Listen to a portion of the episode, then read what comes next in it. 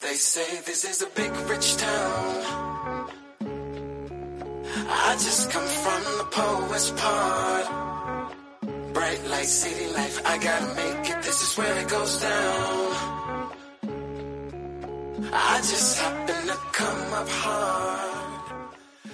Hey, what is up, everyone? This is Gary A. Swaby, and you are now watching or listening to the Powercast. And today we will be recapping Power Book two: Ghost, Season three, Episode four, and the title of the episode is Land of Opportunity. And I am joined by Mister Richard Bailey Junior How are you doing today, Richard? Doing good, Gary. What's up, listeners and viewers? Okay, I uh, see so you got an uh, interesting uh, sub-name there, uh, Power Book two Ghost C I. Do you want to explain what that means now or, or later? Yeah, I will explain. I'll just say that I am the C I that we have been looking for this entire show. I know that Saxe said he is the C I, but uh, I have something else to say about that. But I will reveal my information a little bit later as to why I say I'm the C I. But continue. Oh, wow. There's a lot of C Is in the show. I guess Rich is, is the real one. Uh, but, um, yeah, we are also joined by Miss Dana Abercrombie, a k a. Lorenzo's Fingerprint. How are you, Dana? I'm doing better than Lorenzo and a fingerprint. So I'm excited to talk about this episode. There were some really good things, a lot of talky things, and a lot of bad things. But, like, bad in a good way. Like a Michael Jackson bad. Oh, yeah, indeed, indeed. Uh, and, you know, as you are a fingerprint, I think you've been leaving yourself in too many places because now Monet's seen you. She done seen you, so. She done seen me. I tried to hide and duck and dive and dip, but it just didn't work out. She She's too quick. She caught me. I'm sorry. I tried, though. I was I was hiding. Uh, it, it, will, it will be okay, though. I, I, don't, I don't think anything will happen to Lorenzo. I think everything will be fine. So it's all good. It's going well for him. But yeah, um, we are back for another episode. Uh, sorry, it's a little late. You know, we had some things going on, crazy schedule. I also had uh, my treatment this week because I, I am receiving a treatment for sickle cell. And, uh, you know, that sometimes that delays things also. Uh, and it's also why I'm not on camera. I'm not fully feeling myself at the moment. But I will be back on camera next week, so don't worry, people. Um, but yeah, we're gonna get into our takeaways in just a, in just a second. Um, and, you know, we're gonna there's a lot to discuss in this episode. Um, but just a quick reminder: if you do enjoy the these shows, please do hit the like button. It's very important for our channel's growth. Um, I know there's a lot of people out there who enjoy the content, so please do, you know, hit the like button because it doesn't cost anything. Uh, we could be, you know, charging. Uh, there's there's memberships and all that stuff out there now that I see people doing, but we want to keep this show free for the people. So please do hit the like button just to show, you know, your appreciation and your support. It it, it helps to go a long way.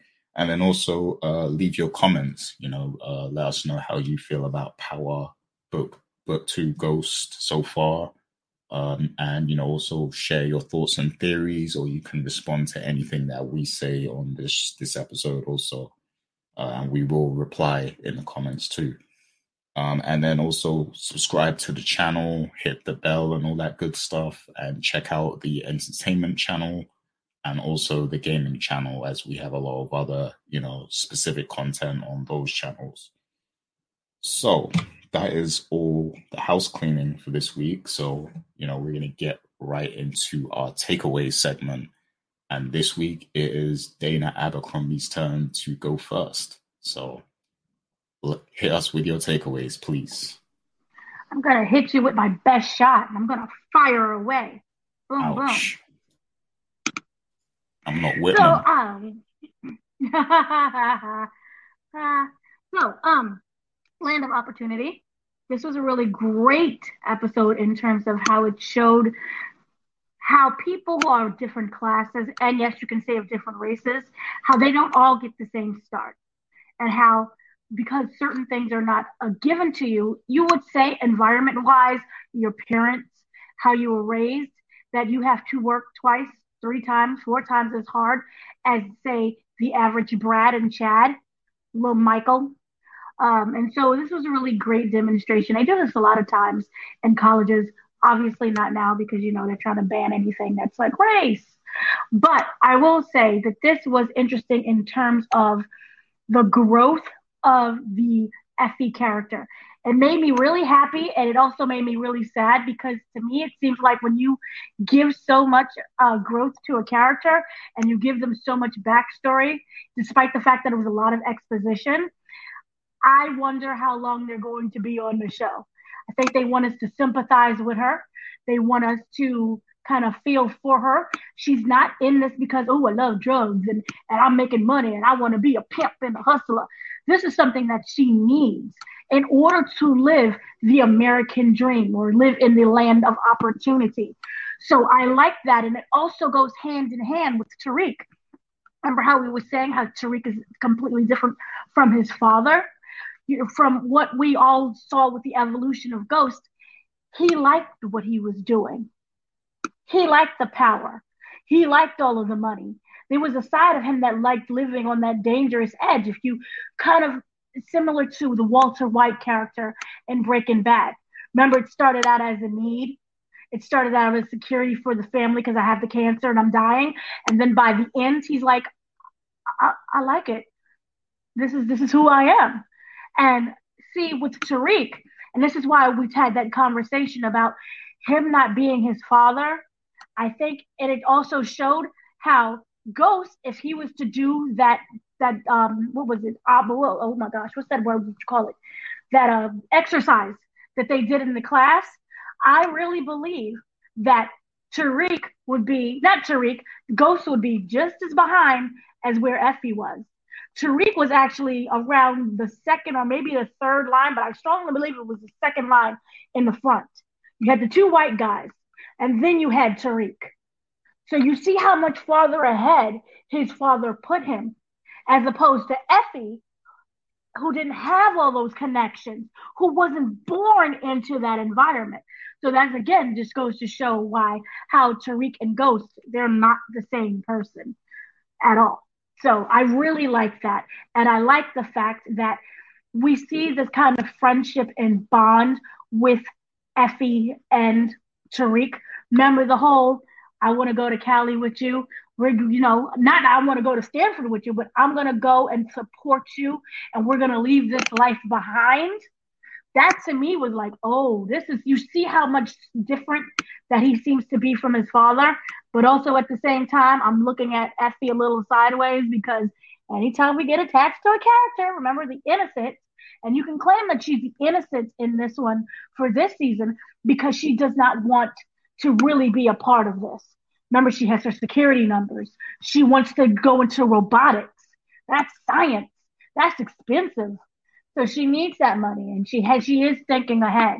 So yay for that part. I liked how they really did that so much. Another thing that stood out to me was um, the the Cane situation where Cane, you know, I'm but you never always put me behind, but I'm actually smarter than you. I can move quicker than you. And then we got to the part where the white nationalists are just coming in droves. I thought that that was like the F B I, the way how they just came in like that. Like this was a sting operation. I was confused. But the way how they came in, and you would see that Lorenzo is the one who's thinking ahead. We gotta, we gotta go, we gotta go. But remember, Cane wanted to stay and be comfortable and count the money. But Lorenzo, because of his experience, he knows that you have to, we gotta go, we gotta keep it moving because anybody can tail us. They can find out where we're at. And I think that as much as Cane is smart in a lot of ways, he is still stupid. So, and that just takes growth and experience.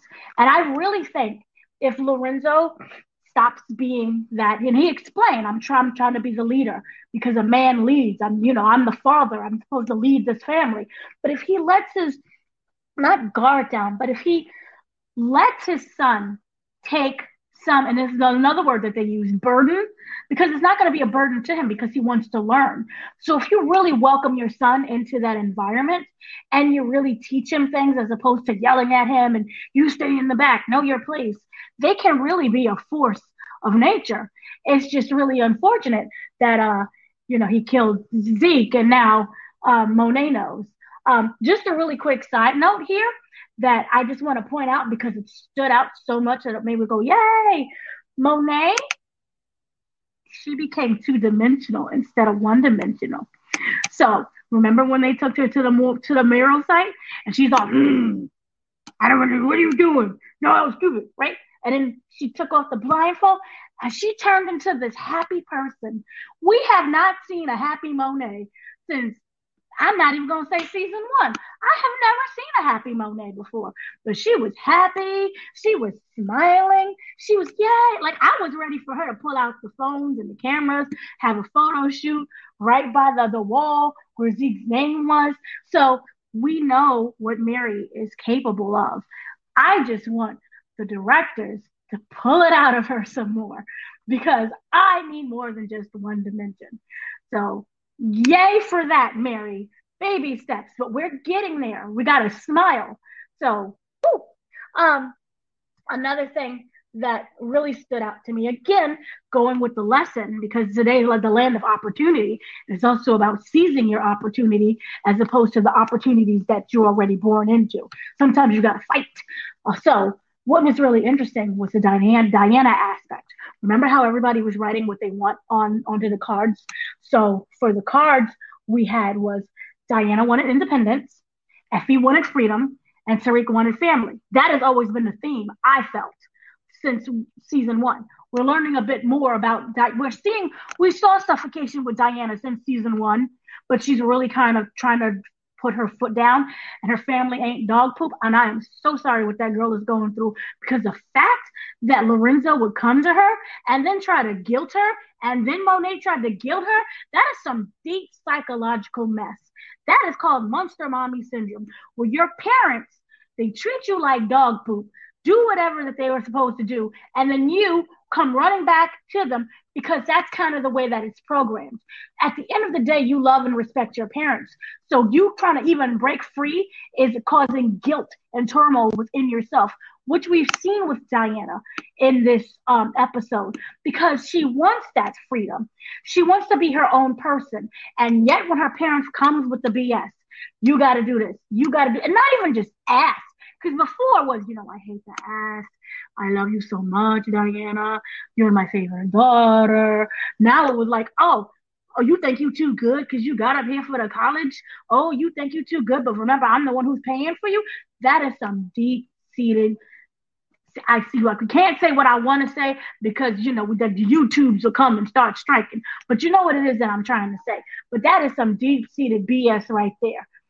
That is some some narcissistic psychological damage that y'all are doing to that to that child. And as much as I don't like Assalamualaikum Salim, he had a point. You're going to have to start breaking away from that family. And maybe what she's doing, because this is a big thing that she did, she can use this as leverage to find her freedom at last, because I'm praying for her. But the point that I did want to make involving Diana was the struggle of finding her own independence and always being burdened by her family.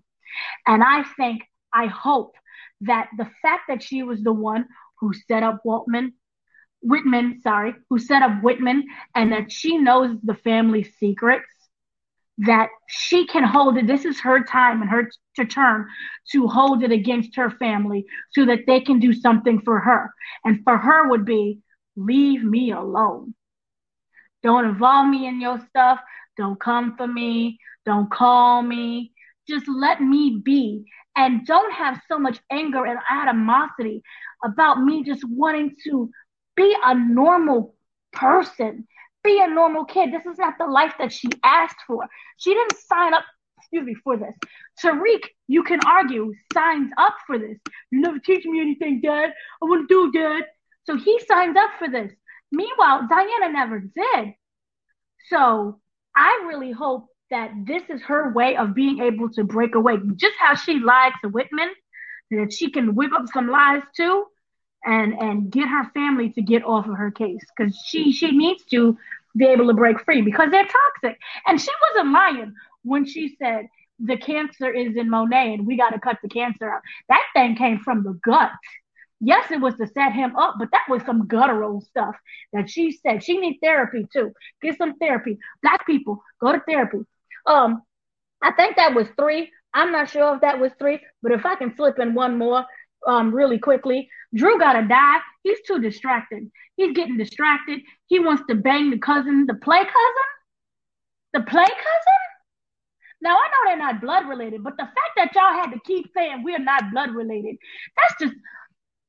He a hoe. Ain't nothing wrong with hoeing. I'm not hoe shaming. But what I am saying is he is becoming so distracted that he claims that he wants to be there and do things. And granted, he did save everybody at the end. But that's not the point.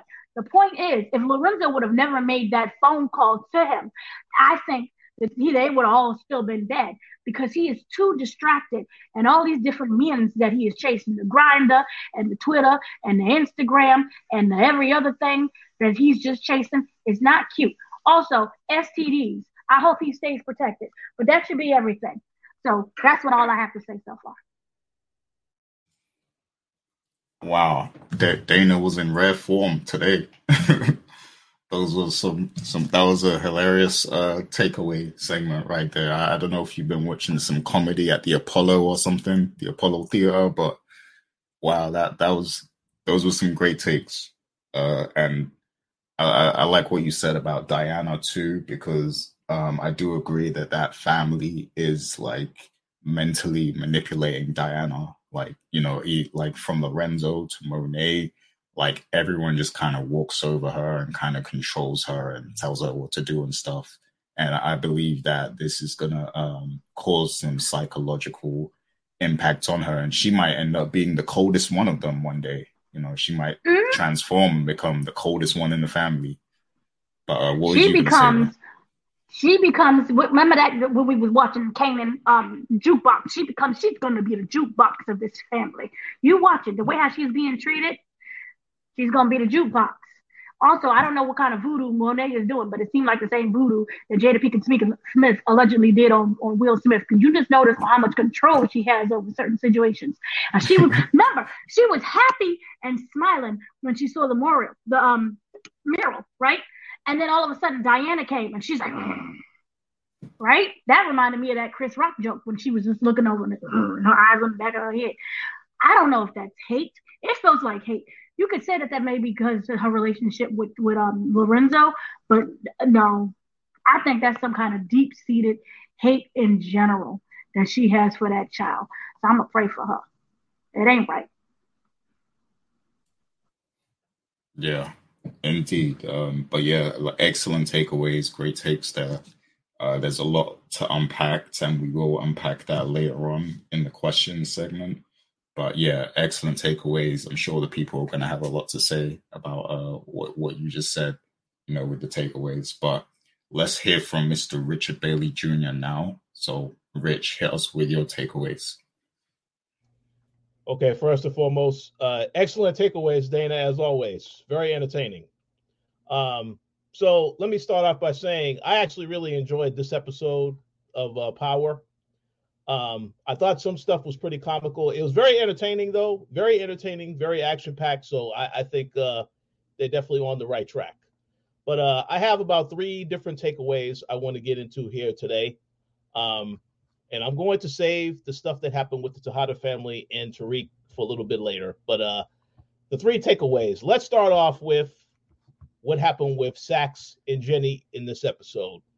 So uh, we did see that uh, a lot of scenes where, you know, Saxe is meeting up with Jenny and she's getting all these phone calls.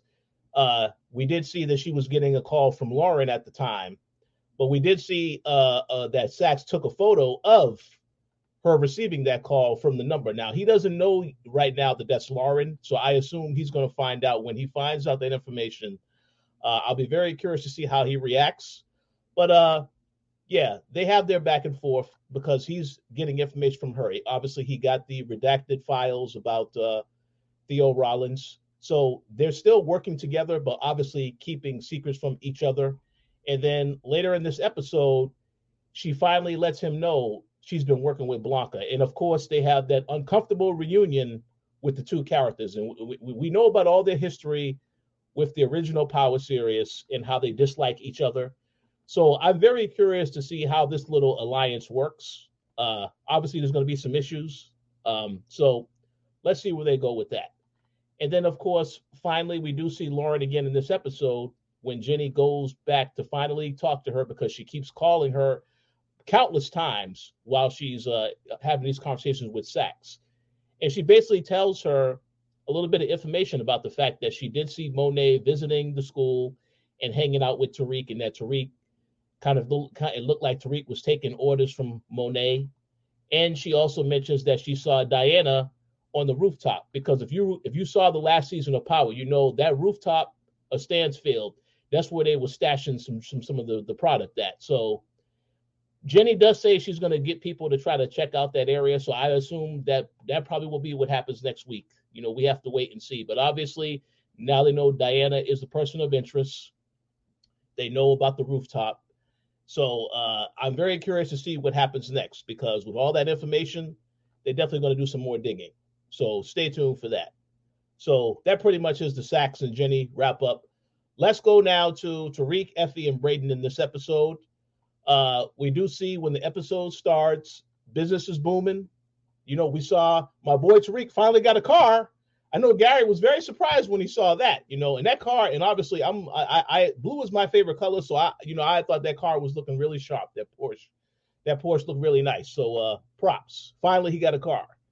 Um, we uh, of course we do see that uh, we got an answer as to what happened last week when you know when Cane decided to call to call Effie. Uh, and we found out that Effie never returned his phone call, and she basically, he we do find out from their conversation that Cane does know. He already figured out, like Dana predicted last week, he already knew that uh, she had something to do with Lauren getting killed, supposedly. Nobody knows that Lauren is still alive yet, aside from Jenny.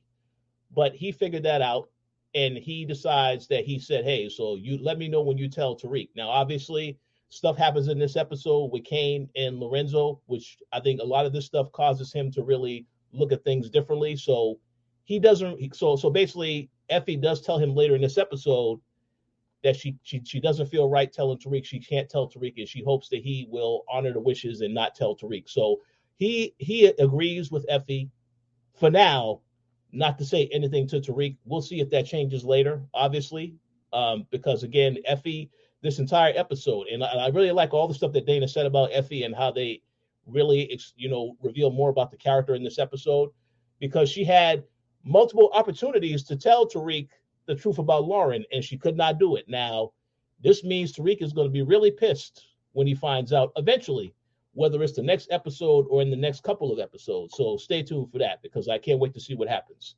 Uh, as for other stuff that happened with Tariq in this episode, we did have the whole situation where he had to help get R S J back on board. We're working with Weston Holdings.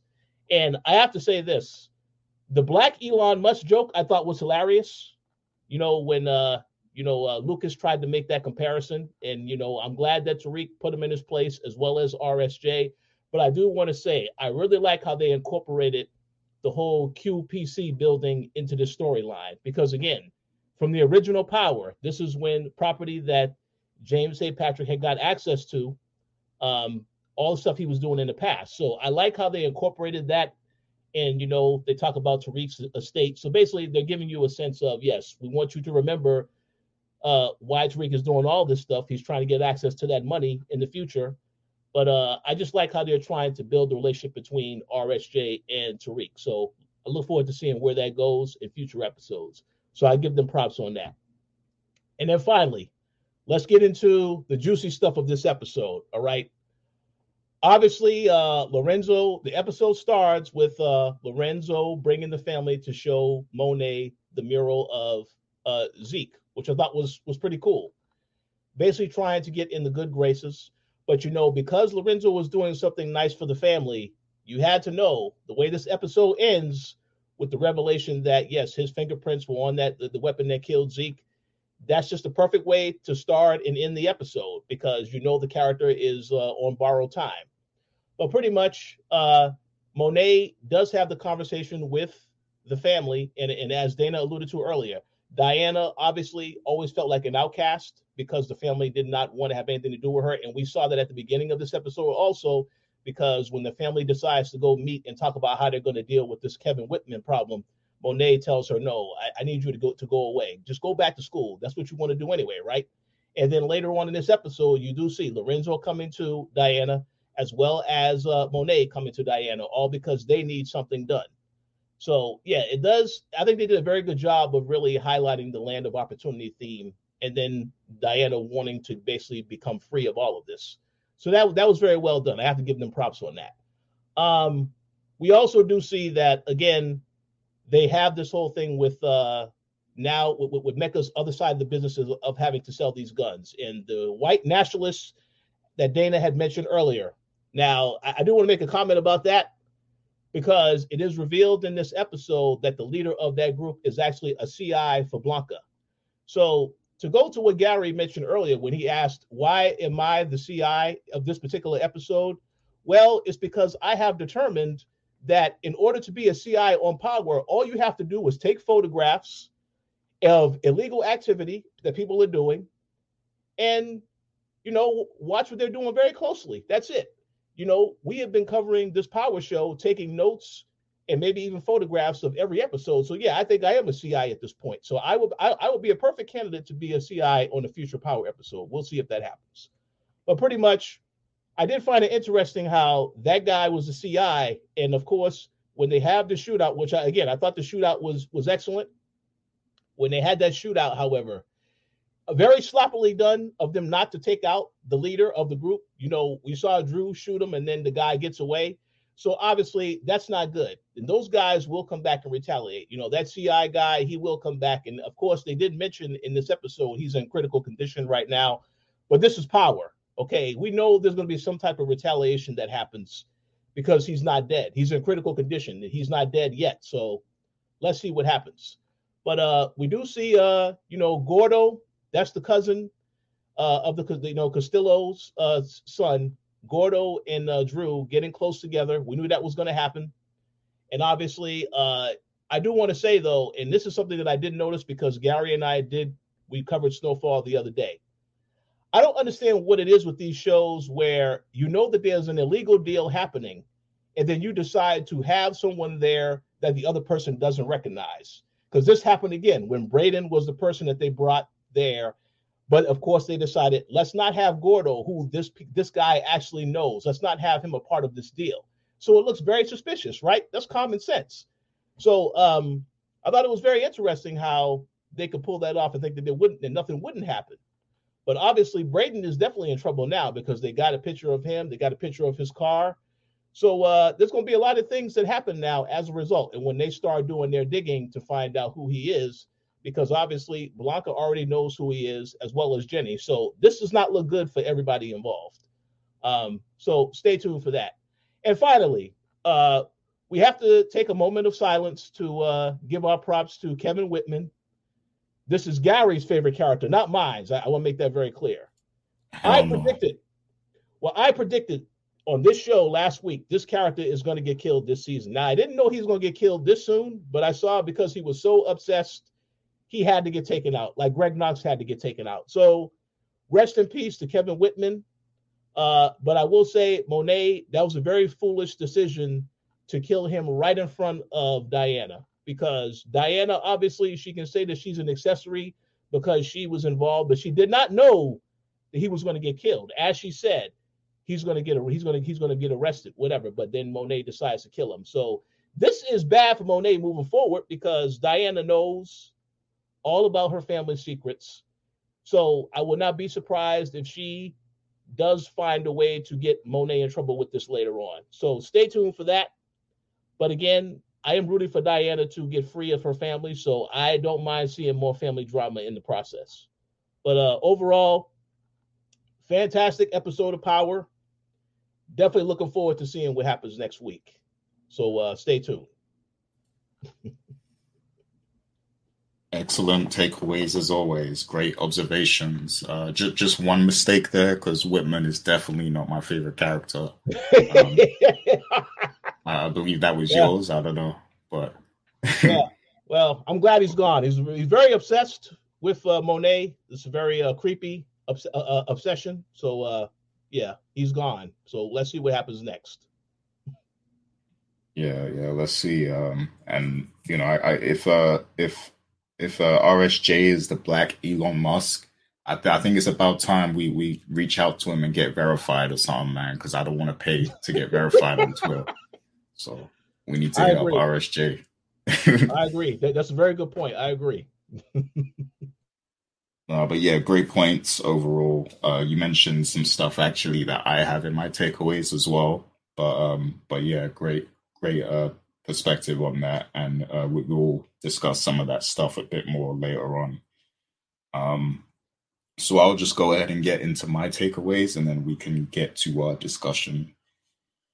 Uh, so first of all, you know, Whitman is dead. We we all saw what happened. You know, Richard just broke it down. You know, uh, Diana witnessed the murder. She didn't know what was going to happen and everything. She thought they were just setting him up to get busted by the cops. But then Monet, you know, she's she's kind of had this intense rivalry back and forth with Whitman. So she just decided she wanted to end it. And I am curious to see how that's going to go for her in the next episode, like, because surely they're going to have a bit more questions about what took place, you know, and she's going to have to give some some some form of like formal statement or something, I'm, I'm guessing, like, so. Yeah, I, I I don't think they're just going to let this slide. The fact that she killed Whitman in her house, even if even if they do have that the proof that he was harassing her or whatever, I feel like, you know, this is going to be a stain on uh, Monet. And yeah, the fact that Diana was there too, you know, she she better hope that their relationship stays solid, you know, in, in the family, um, Diana and everything, because Diana could talk also if if things get bad enough. So, um, yeah, that was a poor decision. But, you know, Whitman is gone, so we're, we're not going to have him stalking Monet anymore. But I do believe that uh, the investigations team is closing in on everyone, um, especially after the events of this episode, because, you know, we see what happened with the whole C I thing.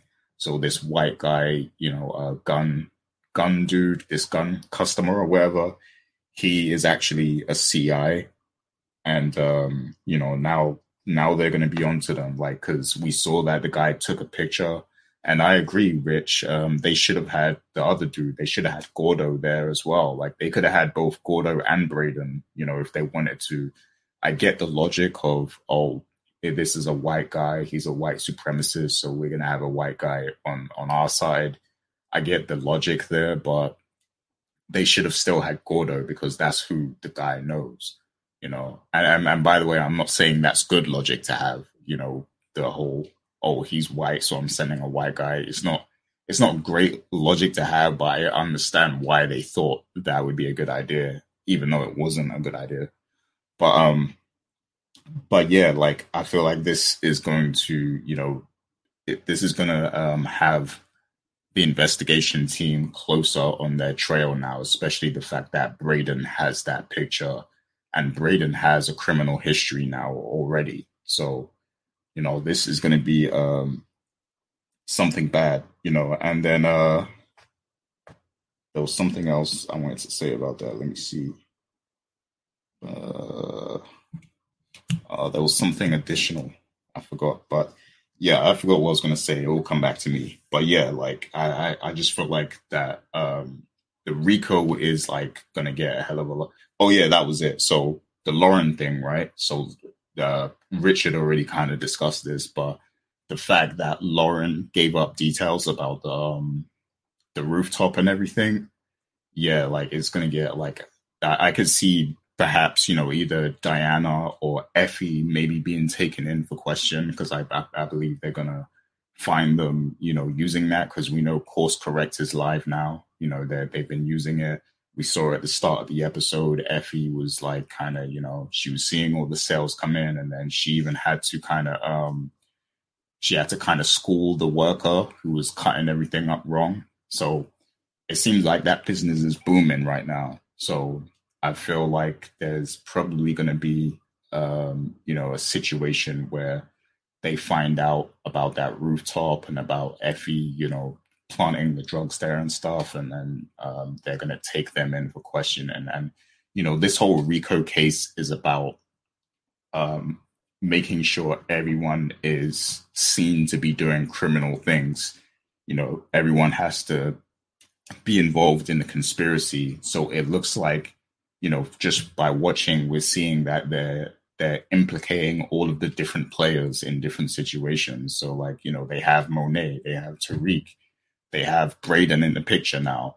And, you know, it's only a matter of time before they get Diana and Effie too. It's like everyone's going to have some sort of dirt that, that the investigation team is going to be privy to.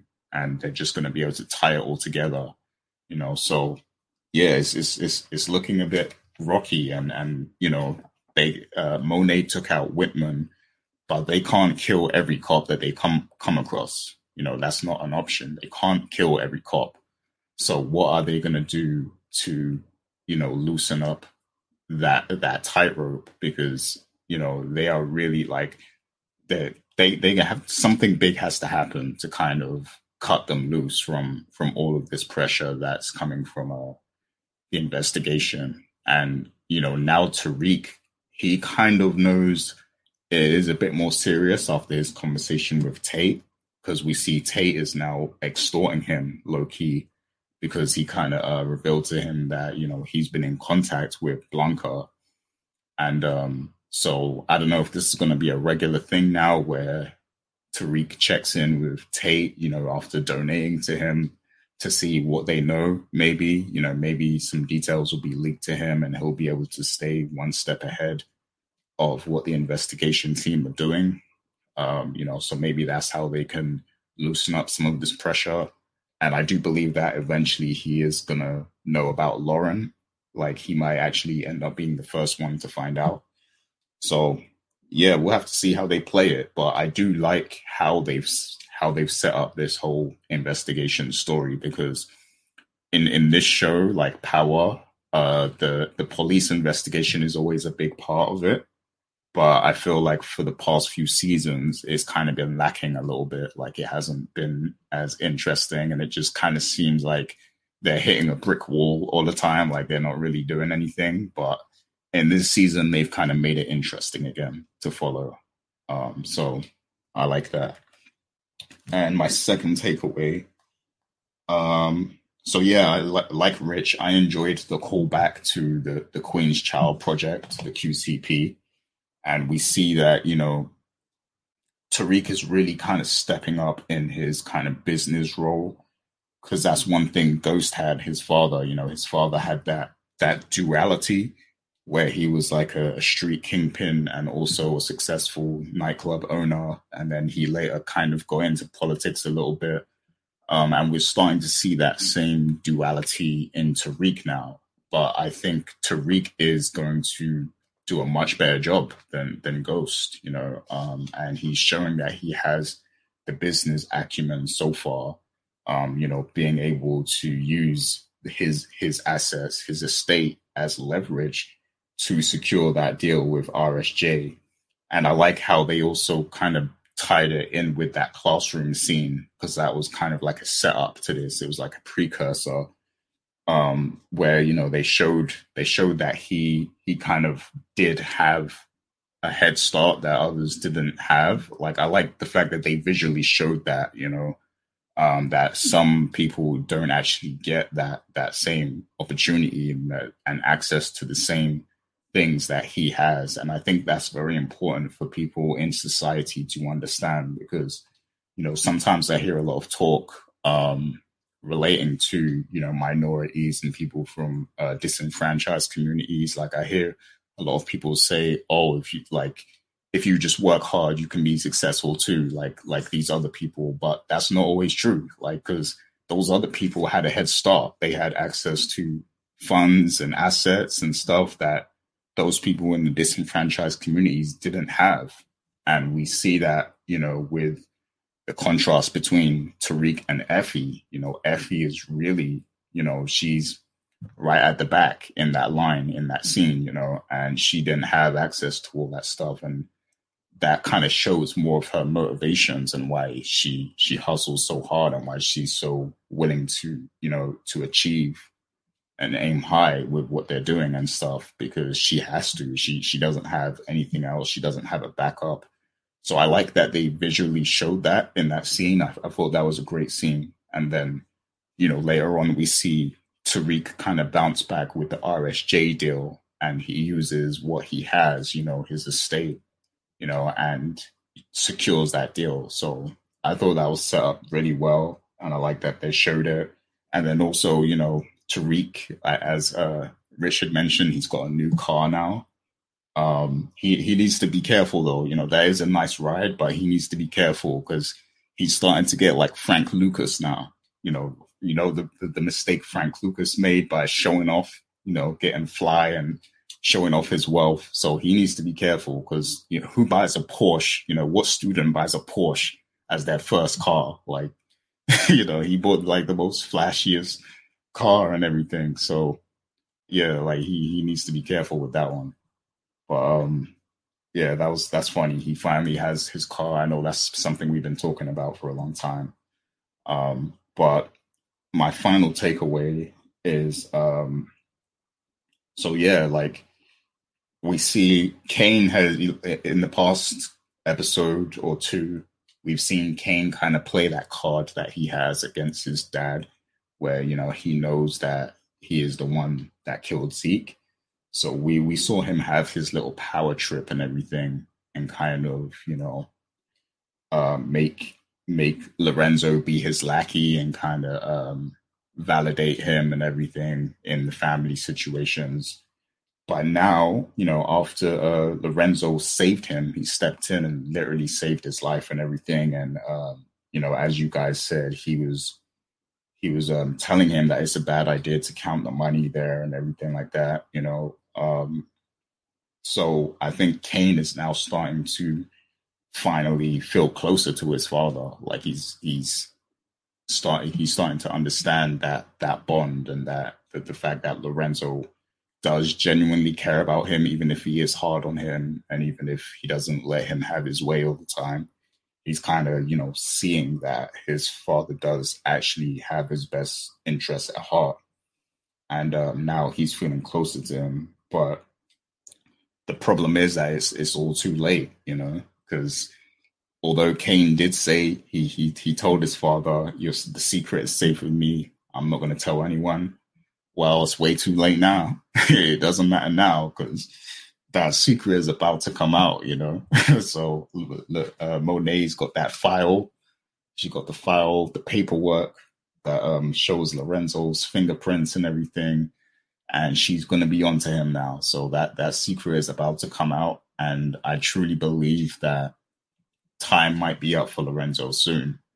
So, you know, I, I wonder how that is going to affect Cane now once that happens, because Um, if if Lorenzo does get taken out in the next episode or the next few episodes or whatever, you know, I do think it's going to hit both Cane and Diana very hard.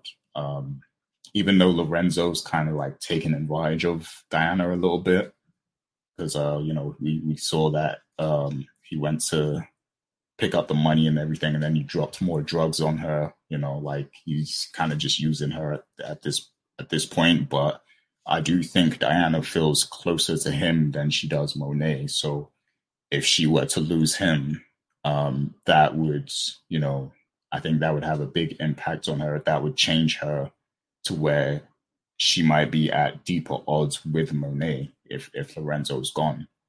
Um, and Cane, I think he will be very affected if Lorenzo's gone. He, he probably doesn't even understand how much he's going to be affected. Um, And he's going to, you know, fill this void, and he's going to have this like strong, because we, we know that Cane wants to be number one. We that that's clear. He wants to be in control. But that's while his dad is alive. So when his dad is gone, um, and especially after what just happened with them getting closer, I feel like he might feel some sort of um, some sort of self-doubt a little bit that he won't be able to live up to his father, even though he doesn't, you know, feel that now because he feels like he's in charge already. But when his father is actually gone, I think he's going to start to think about how his father did provide him, uh, provide for him in the past, and, and give him some some form of structure and advice. And he's going to remember all the times that his dad did kind of co-sign him, even though he had leverage against him. Like, I think it's going to hit him hard, and he's going to start self-doubting himself because of it subconsciously. So, you know, I wonder how that will affect him. And there's talk that Cane is really like the number one guy in the streets anyway. So I wonder how, what effect that Lorenzo's death will have on Cane. Um, because the way things are going, like this could, this could end up affecting everyone if he somehow changes, you know. Um, we see that he's also kind of getting closer to Effie. He, he kind of admires her a little bit. He might be trying to like steal her away. Um, so th- this could, you know, based on how Lorenzo's death would affect Cane, it could have big implications on Tariq and the other characters. So um, I can't wait to see what happens with that uh, later on. But yeah, those are my takeaways. Uh, I agree with Rich. This was a good episode. Um, I actually really enjoyed it. I know usually I'm very critical of this show, but I actually enjoyed this one. I thought, you know, they did a good job of uh, building building things up. Um, it felt like it was going somewhere. It didn't feel like things just conveniently happened. Like, it felt like, you know, they were actually making connections in the scenes and everything. So yeah, I, I give them their props on this one.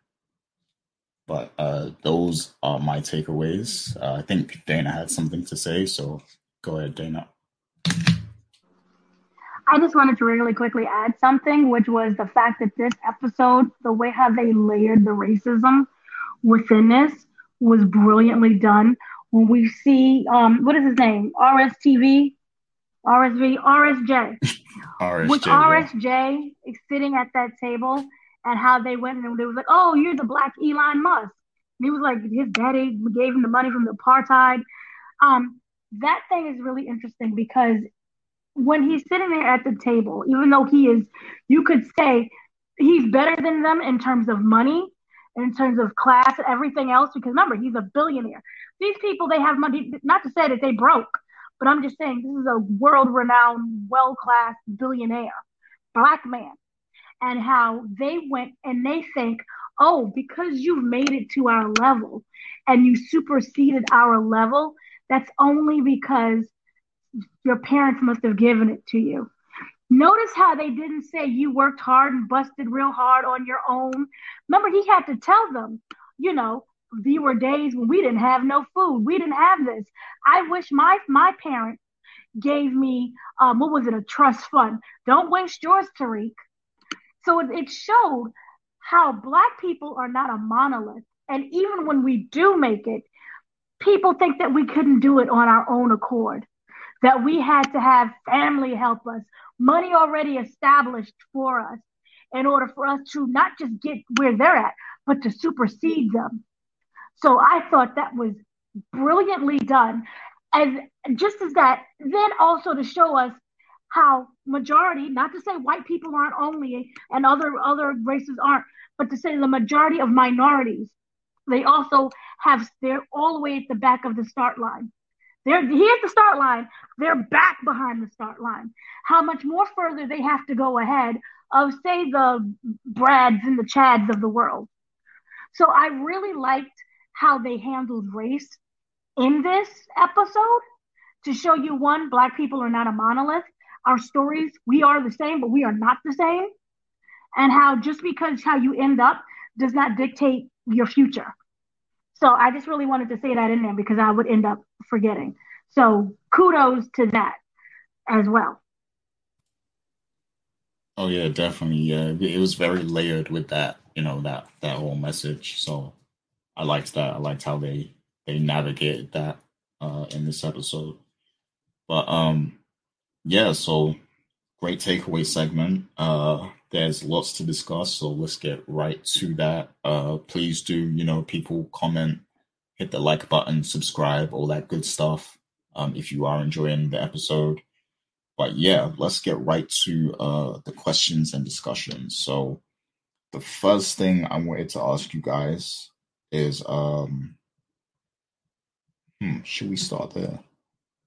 Yeah, let's start there. So it, do you think at this moment, I mean, we've, we've all kind of discussed it a little bit in our takeaways, but let's have a bit of a back and forth here.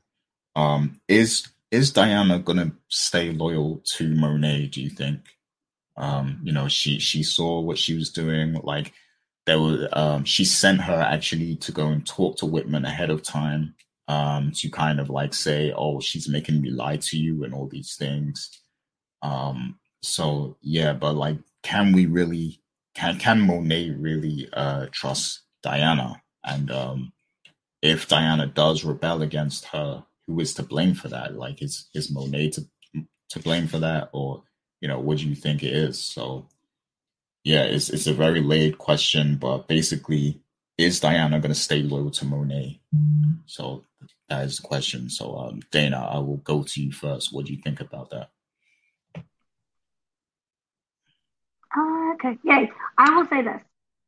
If you want there to be character growth, if you want there to be any form of tension, she will have to pull away from that family. From a writer's perspective, if you're going to just keep this child, I wish, I hope, I dream, I hope maybe one day, huh?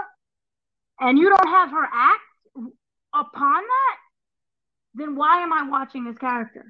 Every character I see, one, I want them to have some type of growth, some kind of, rev- this right now, she's at the revelation point. If she does not act upon that, what is the point of her character still being there? Because it just shows either you lack backbone, you just saying words to me, you really don't want to go. And even if she doesn't want to go, but she makes herself, pushes herself away from her family, that right there is some form of growth. So for me, as entertainment-wise, because I still want my dinner scene, she has to grow and she has to be that threat to Monet. Remember the whole Oedipus theory of marry, what has to go? Marry your mother, kill your father. But in this one, it'll be kill your mother, marry your father. Not literally. It's just in terms of taking place and to become a leader of the family and the leader of your own life. Remember, Monet is the cancer. She said that from her guts. And if Monet is the cancer, and you have, you are right now, you with the scalpel, who can cut her out? I don't mean kill. You don't have to kill, but you have to separate. Do that biopsy. So biopsy yourself from Monet. And in order to do that, she has to act. It just can't be a, oh, I wish, I wish. Or else then, you know, nothing is going to happen from this. And then what is the point of me even watching you? So I'm going to go with yes. It's not going to be easy because I think that it might split the family apart. If you're looking at the family, the whole family sucks. They're grimy. They're terrible. But they have their own little qualities, except for Monet. Um, but in order to, you see the family is kind of fracturing and doing its own thing a little bit right now. And we see that now with, with whole, the whole revelation of Lorenzo and Monet. I think that in order for it to, for everyone to fully form, discover in who they're going to become, Diana could be the catalyst of that. So the shortest answer to my very long speech is yes. Mm, interesting. Yeah, I, I do think there's probably going to come a time where the family is a little bit split up. Like, you know, they, they kind of split apart. Uh, I, I feel like it has to happen, just the way things are naturally developing. Um, and if Lorenzo were to kind of be taken out, then, you, you know, I think that would send a ripple through the whole thing. So, yeah. Um, and I do think that Diana is, she's on a path to kind of come more into herself and grow, like you mentioned.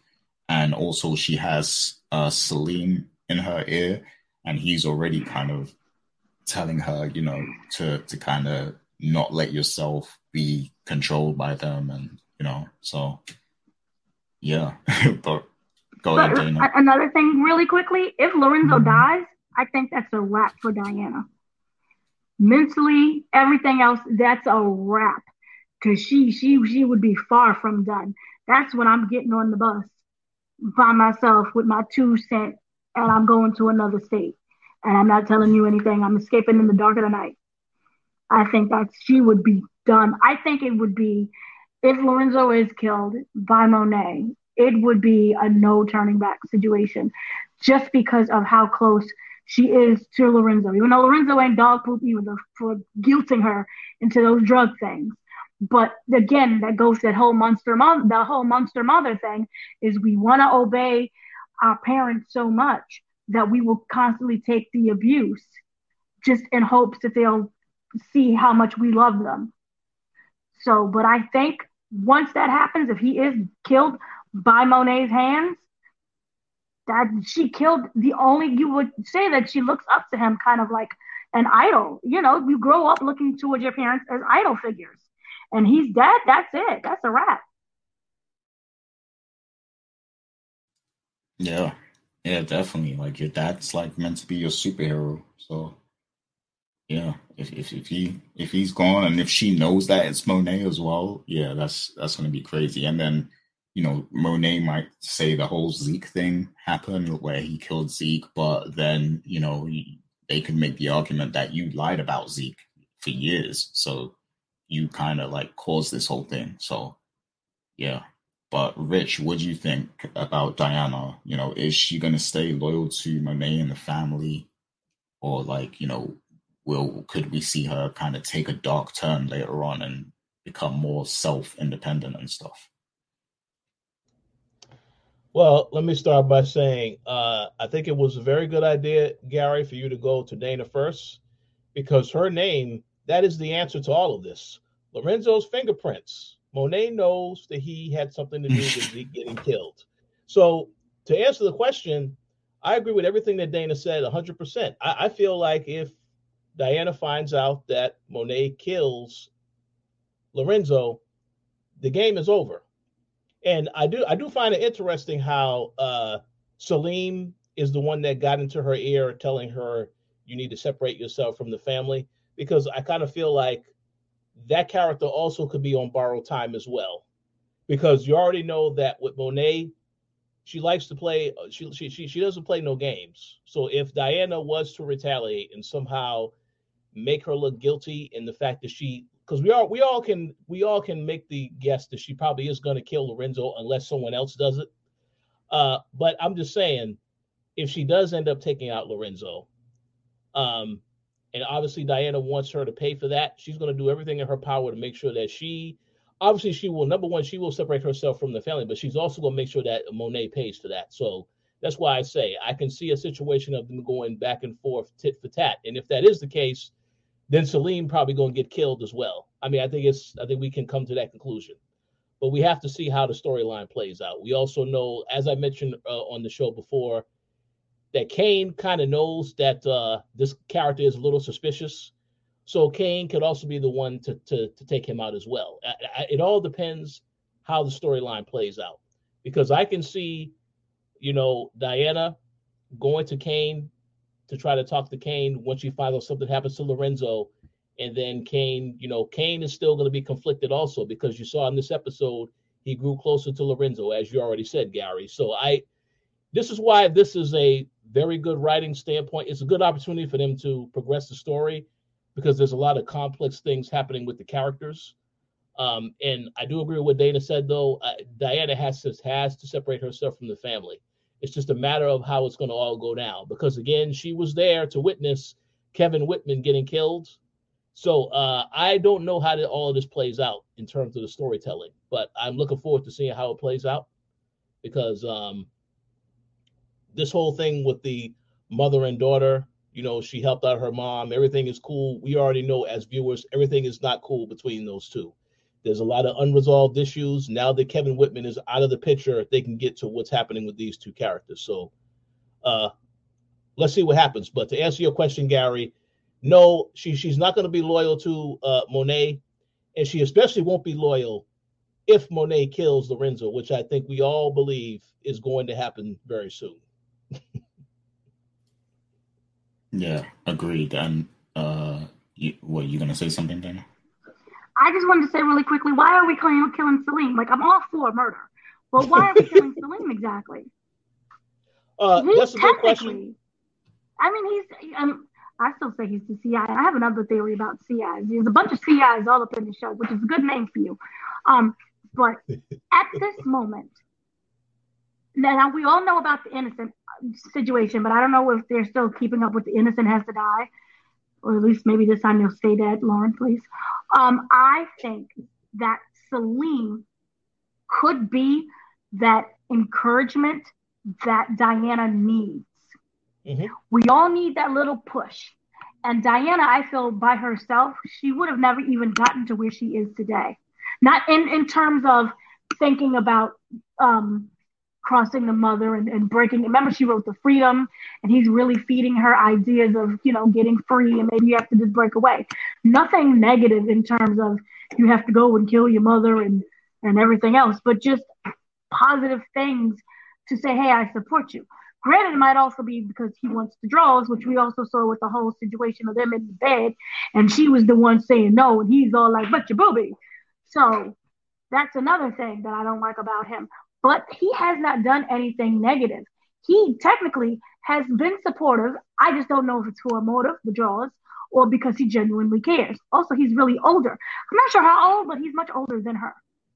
Um, so I don't like him, but I don't see death to death. And I love, you know, you got to kill somebody, well, but I don't think him. Well, I agree. And I, and, and the reason why I believe that the character is on borrowed time is because there is one thing that we didn't really address. And we've already mentioned that Diana is obviously selling products at the job, right? Mm-hmm. So I, I do think eventually he's going to find out about this. And he's going to question her about this. He'll probably say, whoa, I thought you were different from your family. You're just like your family. At that point, something has to happen to the character. If if if he finds out about this stuff, and then it might be a, a bit of a bit of a problem. So I I don't know how they're going to deal with that situation, because he is going to find out eventually, though. I think that's that's coming at some point. Uh, I just don't know how they're going to deal with that situation when it happens. That that is true. And then he came up again for more selling, because we didn't see the first sell off, but we we do know that there's a second package. Mm-hmm. So he could find it, and that's how he does get nosy. Um, yeah, I can see that. I can see that, but yeah, I could see that. Because Salim, I believe, is the way how he popped off at her during in the, the previous episode, just out of the blue, oh, I Googled your errands, you ain't dog poop, was so opposite of how he's acting now with, you know, you're not your parents, you can break away. You can be free. Mm-hmm. I don't know where he stands. And I don't know if that's because he has a motive, or maybe that's the writing. Like, they haven't figured his character out yet. Or maybe because he's just being sneaky, and he could also be a C I, and he's trying to do entrapment. I'm not sure. But now, um, I, now the fact that you said that, he can die. Well, I'm, I'm going to make a prediction here. Uh, this is not uh-huh. really a spoiler, because we haven't seen any other episodes yet. There's an episode coming out, I believe, episode six, called Land of Lies, right? So that's the episode where I think a lot of stuff is going to get revealed. So maybe in that episode is when we find out more about that character. I, I'll make a guess. Uh, I have no idea. This is just my guess. Um, but we I definitely hope, need to get some answers. I just so, want the land to be at my dinner table. I'll be just happy. Just let the land be on the dinner tables. That's all I want. But no, it's, it's the fact that you paid attention to the titles, and the titles seem to very much reflect what goes on in the show. Land of Opportunity. We have the whole thing about opportunity. Th- then that means that, so Lorenzo, the C Is probably get found out. Saxe, the whole thing with Davis. But with um, Salim, I you probably said it before. He just doesn't fit. He doesn't feel right. Yeah. And yeah. also, I want to bring up something else really quickly that I don't know whether or not Gary is going to even touch upon. The teacher does not feel right to me either. Mm-hmm. Now, she's not just a regular teacher. The fact that she's connected to Tate, and Tate has a lot, he's been investigated because of what happened in the events of last season. Remember him getting Tariq out. So he's on their radar. Mm-hmm. So I feel that there might be a situation where they're trying to get him for, I don't know, money laundering, whatever, because he's, he's shady. We already know that. If they're trying to get him with that, and whether or not the teacher, who is qualified and everything else, she could be working as well with the police. Because remember, they got all cozy previous episode because he needs a wife. Mm-hmm. I just don't trust her because that thing just seemed too convenient for me. Now, granted, they haven't acted upon anything, but if if that is the case, it's just too much convenience. And so I wonder if she is also C I A ing in this situation, and that Salim, I just don't trust Salim. Something is with those two. I don't trust it yet. So yeah, I agree. Go go go go, go ahead, Gary. Yeah, definitely. Um, I do think there's something um, sneaky and suspicious about Salim. And again, you know, even Cane thought that, you know, after meeting him for like a second. So uh, my theory is like, um, it, and this goes back to a theory I had in another episode, but I th- I feel like Diana and Effie are going to get closer, and they're going to basically like be in control of the drug ring at at the school together. Like I, I think both of them are gonna um kind of oversee that, um and then, you know, I I feel like there's gonna be a situation where Salim finds out about this, and, you know, because he's the T A, he's gonna be all up in their business trying to like expose them or whatever. And um I feel like Diana actually might call on Cane to solve this problem for her, because, you know, she don't want She don't want it getting out that they they're running a drug ring. So, and, you know, and guess what? And guess what, Gary? Guess what? Go, this go is ahead. When Cane will go to Brayden and say, "It is time for you to pay the debt because you owe me a, a dead body." Yeah, that would be perfect. That's perfect. Dude, dude, does Tejada not have any other white friends? I'm just concerned. Cause you need, you need white people in your life, because they they just they just good. They're good to have around. You got the privileged part of the situation. They can do things that you can't do, but you need more than just one.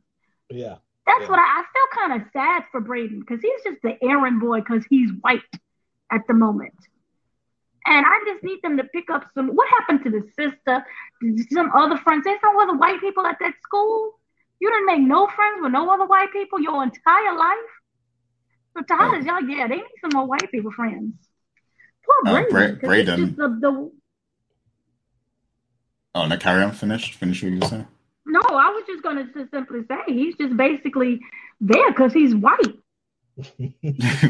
Exactly. And and I think Brayden, he, he's paying for all of the, the black token characters we've seen over the past fifty years or whatever. He's, he's paying for that right now in this show.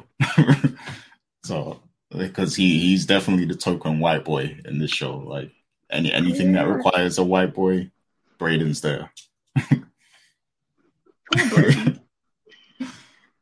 But yeah, um, that's what I think could happen. Because like every like everything happens for a reason in this show, and the fact that Cane went to the school and saw Salim and like kind of uh, suspected him that fast, I feel like that's.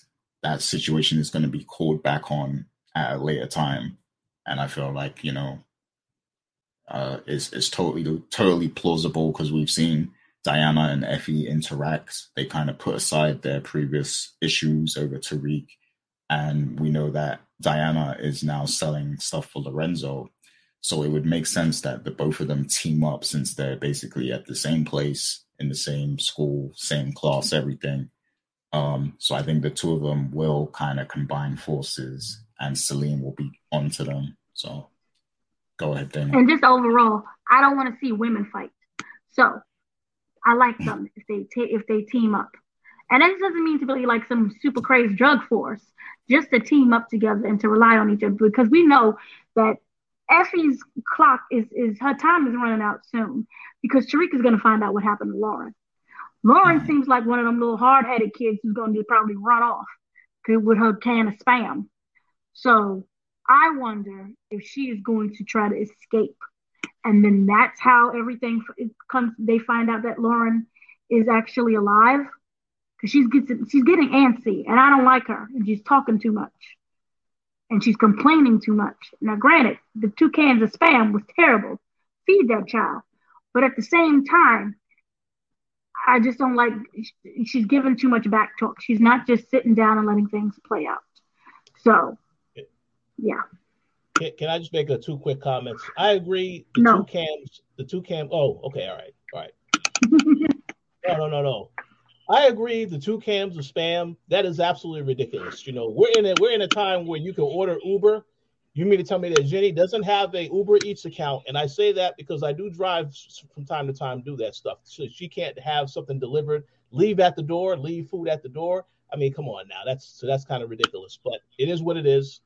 And the other comment I was going to make to Gary, I like the theory of Effie and um, Diana having a bit of a team up because they are selling products, at, you know, at the school. But I will say that is going to be complicated now if they if Jenny actually gets someone to investigate that rooftop, because then that could be a whole situation of because, you know, they had that conversation. Effie and uh, Diana, I mean, yeah, Effie and Diana had that conversation about Effie saying, you know, because Diana felt a certain type of way because Tariq is now with Effie, and they had that conversation. And of course, they squashed, they squashed everything, right? But by the fact that somebody is now going to be investigating that rooftop, that can put one or the other in trouble. And, and again, they're looking for Diana, right? So if they see Effie, that right there is is is a bad situation. So that's why I say. That could happen too, but I do like your idea of the team up a little bit better than that happening. But that there's gonna be some drama that happened too before that it gets to that to that point. So we'll see. We're There's forgetting the big main thing here. Cane knows basically everything, and he also knows. This is why I was so angry at Effie. Effie was like, "Oh, I really have." She let it known how much she cares about Tariq. Oh yeah. Cane could use that against her, or against Tariq, or against anybody. That's why I'm like, you don't say your feelings out loud. And she's all smiling in the bed. I really like him. So Cane could be one of those factors that we're not paying attention to. Mm-hmm. I agree. I don't. one hundred percent. I don't like it. Oh yeah, definitely. Yeah, and, and I have an even bigger theory about where all of this might be going as well. Like based on that, because I feel like um, so obviously we know that. Uh oh. Everything I'm okay? Sorry. I'm sorry. Uh, as long as I'm you're sorry, okay. Keep going. Okay. Cool. Yeah. So, so yeah, with that theory in mind, so Dana and F, uh, Dana, Diana and Effie teaming up, you know, um, and we know that Diana ha- kind of has that bond with Cane, her brother, already. So what I feel like might happen is. To, when once Tariq learns about Lauren and the fact that Effie and Brayden were involved in that, you know, um, that might cause him to turn on, on Effie a little bit. And this might cause the, the whole team to split into factions once that happens. And I, I think you could, like, you know, if we uh, consider the fact that Diana might, might have a fallout with Monet, um, and Tariq might have a fallout with Effie and uh, potentially Brayden also. So I feel I feel like things will kind of split into two factions, and we'll have like Effie, Diana, and Cane on one side, and possibly Tariq, Monet, and um, and I don't know if he'll be able to f- to fix his uh, issues with Brayden, but like Brayden, you know, could be a possibility on his side because they are close, and then also.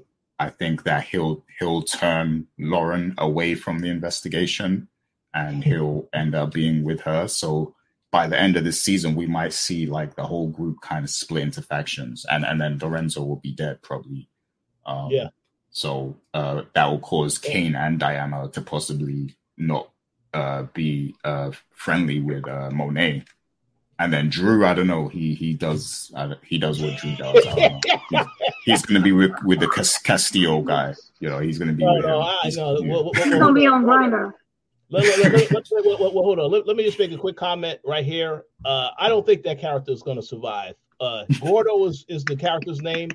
That character probably will get killed at some point. because this guy was the one that was supposed to be there when they did the gun deal. And, you know, he did shoot at the other guy and killed the other guy that was with him. So I don't know if that character is going to survive. And we'll see how that goes. I don't know if you were going to ask a question about that, Gary, but I do want to say if something happens to that Gordo character, then their family, the rest of them brothers, they will retaliate because they're going to blame, uh, mm. you know, the Tejadas for getting involved and think they had something to do with that, because we already know that they killed their father anyway. So, right. We'll go, go, yeah, go, go ahead, Dana. What was um Kane looking for when he went back in that dumpster? Uh, that's a good question. I don't know. I, I, I mean, I I thought they were trying to make sure the guy was dead, but uh, clearly that yeah. guy got away. That C I got away. So um, I don't know what he was looking for.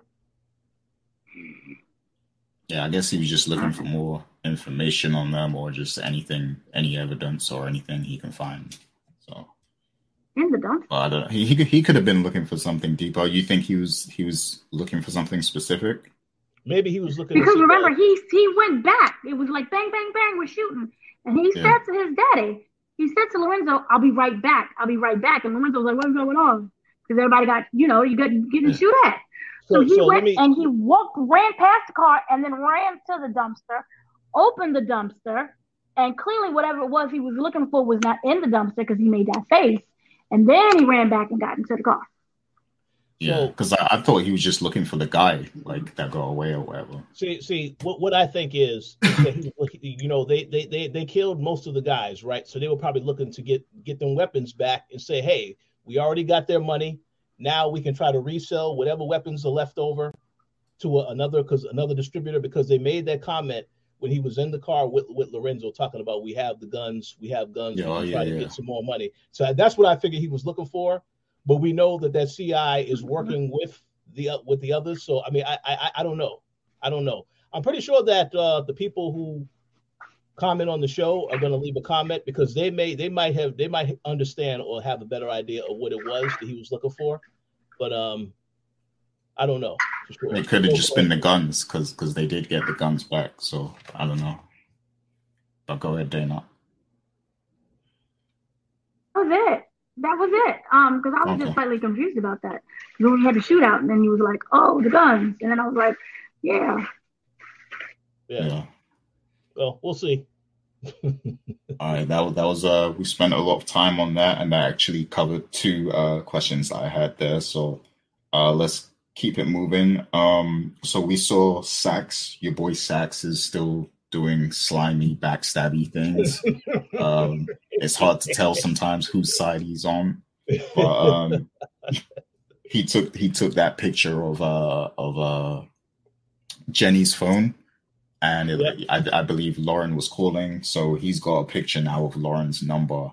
So what do you guys think he might do with that information? Like, because he could, you know, there's various things he could do now. He could give that to to Davis McLean. I don't know if he's going to be on his side. I don't know if he's on his side or not, really.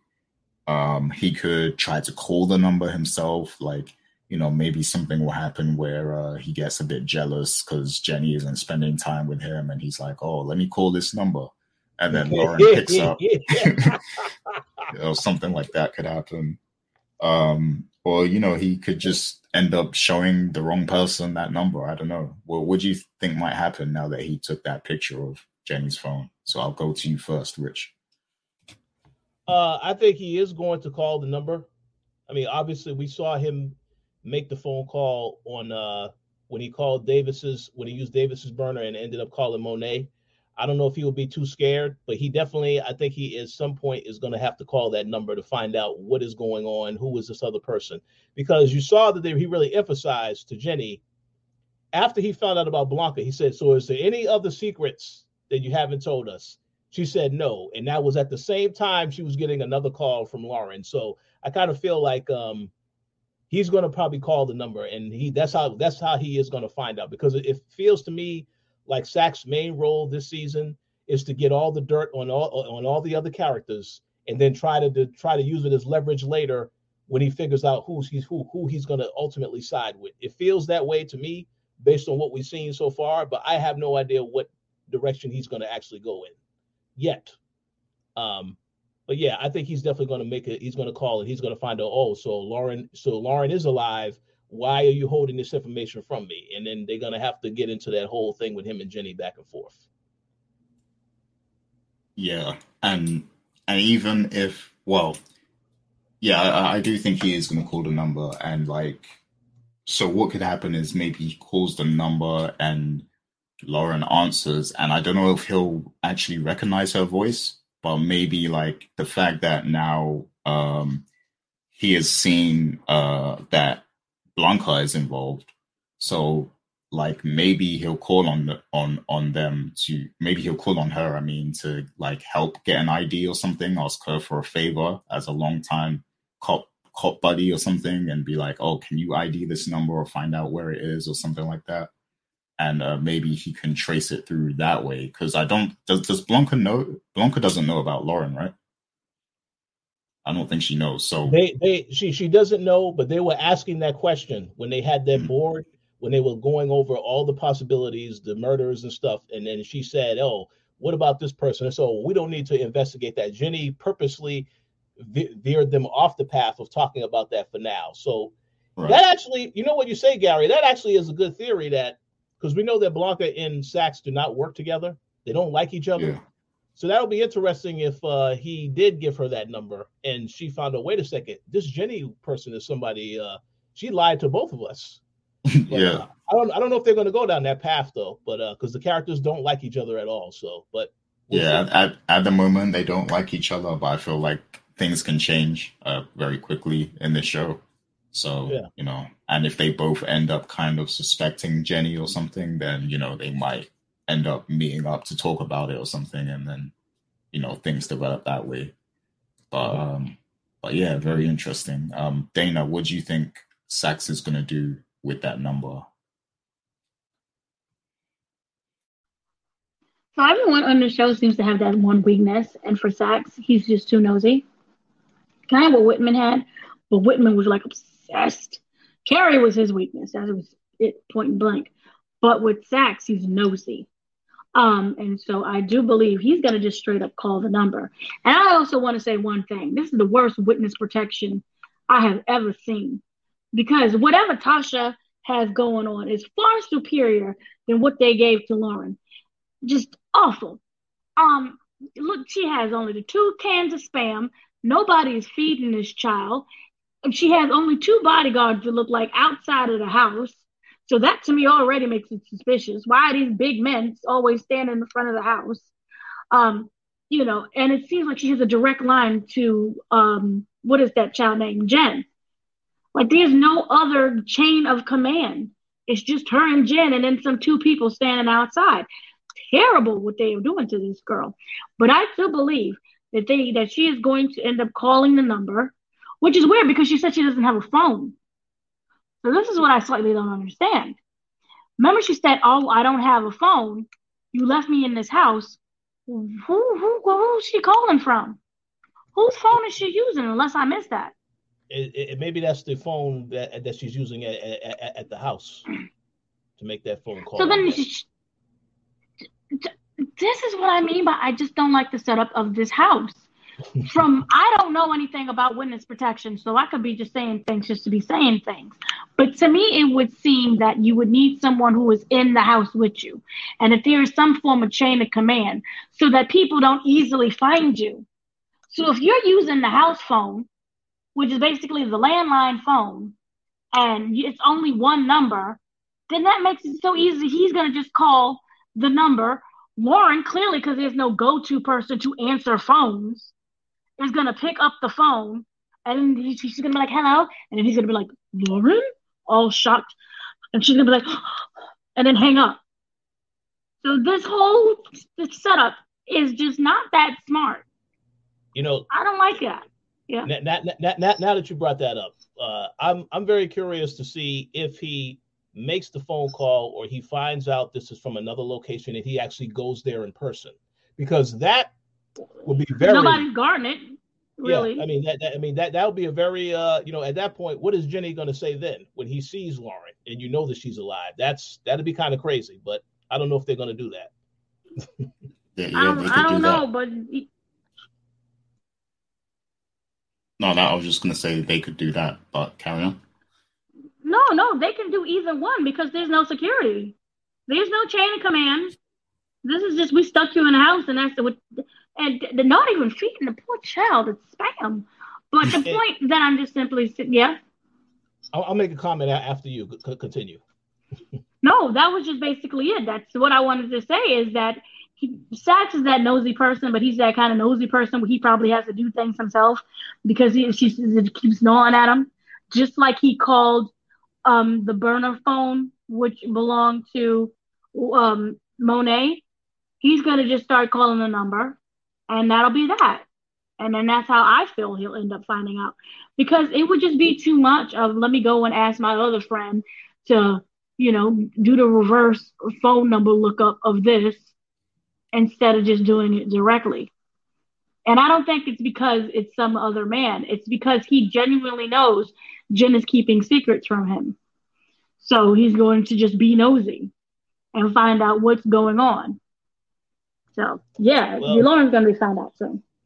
Well, Saxe is an investigator this season, so he needs to investigate what's happening with Jenny. So I'm I'm all for that. The only comment I was going to make is uh, I know that Lauren says she has no Wi-Fi, you know, she has spam.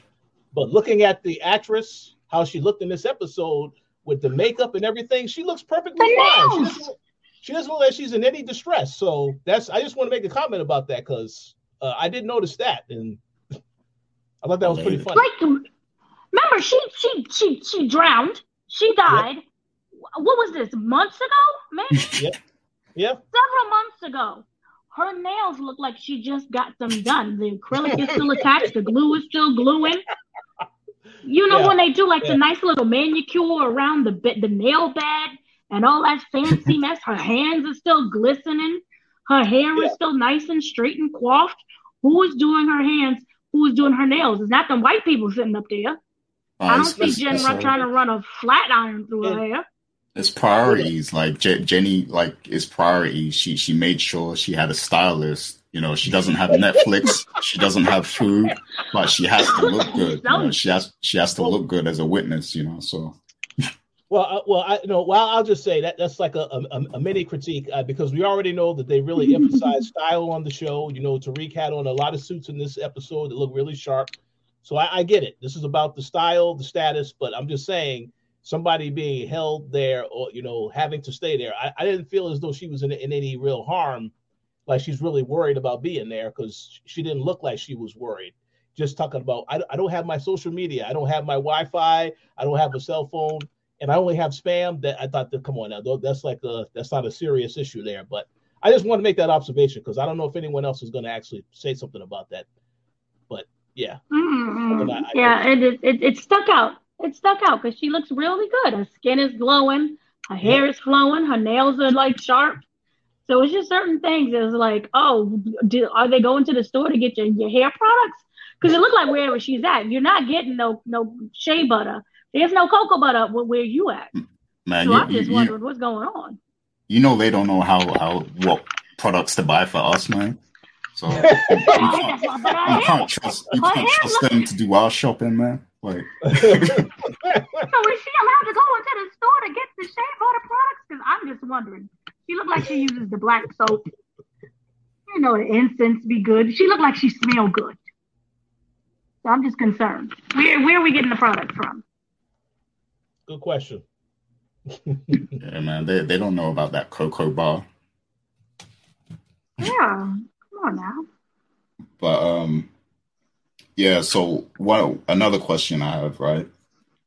We are at episode four right now, and we have not seen Noma since I believe the first episode. Do you feel like it's it's starting to get a bit weird that like the main kind of you know uh.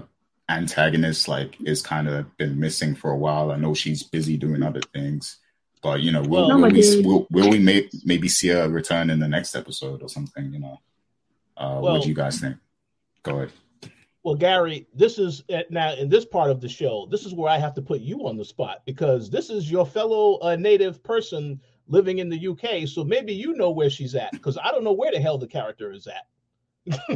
Well, I mean, the jet the jet lag is crazy, I have to say. Like, you know, it's, it's a six-hour flight from London to New York, you know, like, and then there's the jet lag, the time difference. So she could be, you know, at the hotel sleeping, catching up on her sleep or something, maybe. I don't know. But um well, well, let me let me just say this. I mean, I, I, I did see the brief trailer for next week. I, I see that uh, it looks as though Tariq, uh, Brayden, and Effie take a international trip. I don't know if she's ha- if she has anything to do with that international trip, so maybe we'll see her in the next episode. But I do agree, it would be great to know more about what's happening with the character. They did explain that she was away on business. I get that, but uh, we're almost at episode five, so I hope this we are going to see her again at some point, because we I did see some people, you know, leaving comments asking where is the character at. So we're not the only ones asking this question. Wait, is, is Effie in this international trip? I didn't see the trailer. Yeah, yeah. It, it looks like they take a trip somewhere and they get into some trouble. Like Brayden is in trouble see, in the trailer. Is, so. This yeah. is what I wonder. Effie just complained about how broke she was. Passports are expensive. When did she get her passport? Uh, I can answer that question. Uh, the Power writing team, because they made made it happen as quick as possible. It was but an I guess we're going to answer passport. Next week. Yes, they, they, they, they, we'll, we'll get an answer next week, but it'll probably be a very quick solution to that.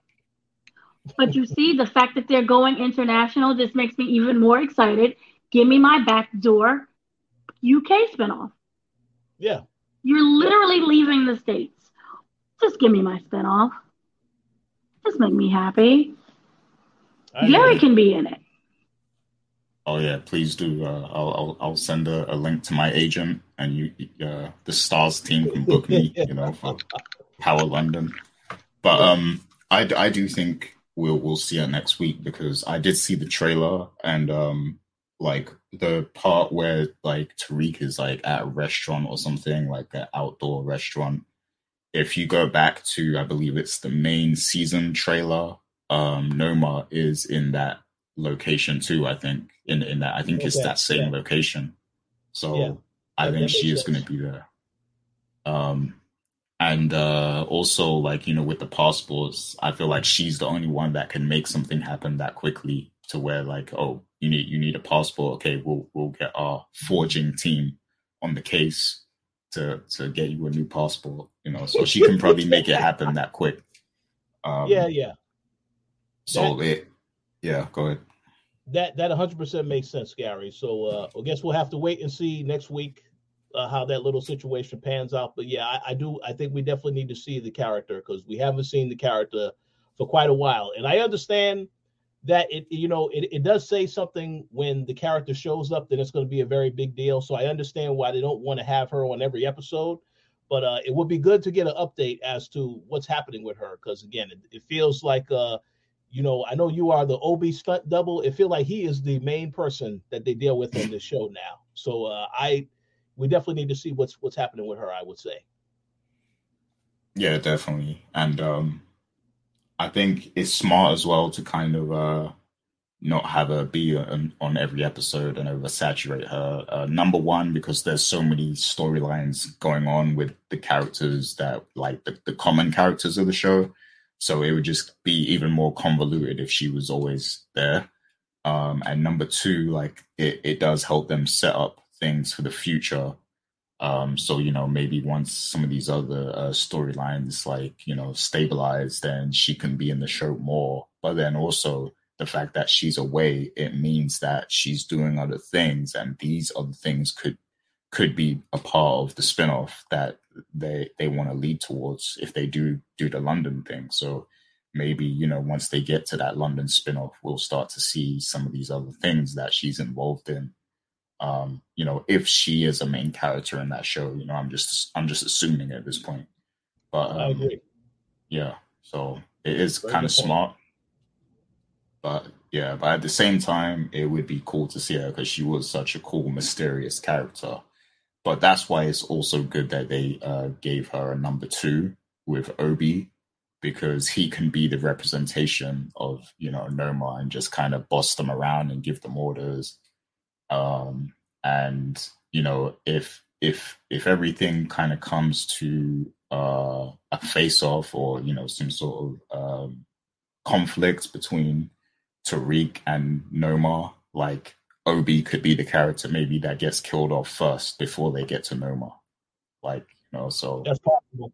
Well, I think I think they I think they have definitely foreshadowed that that will happen, since their character is, is very adamant that he he wants to kill Tariq. So yeah, exactly. Uh, Dana, everything okay? Okay, there she is. I don't know. Can you hear us, Dana? We're having some technical difficulties here, so bear with us. It's like uh, you yeah. said. It's, it's like you said, Gary. Uh, Lorenzo's fi- fi- fingerprints are everywhere.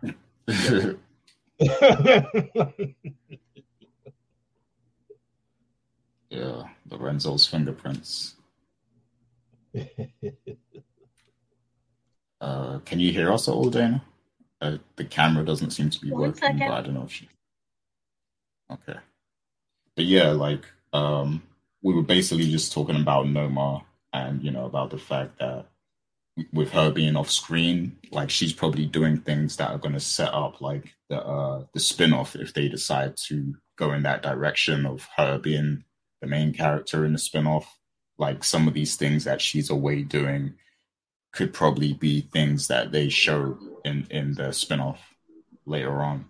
And then also, um, I, right before you go back, I was saying that it's good that they have Obi as the number two, because that, you know, it, let's assume that there's going to be conflict between Tariq and Cane and, and like, you know, uh, with with regards to Noma, because we know that Monet actually doesn't want them to be selling stuff for Noma. So that is going to cause some conflict later.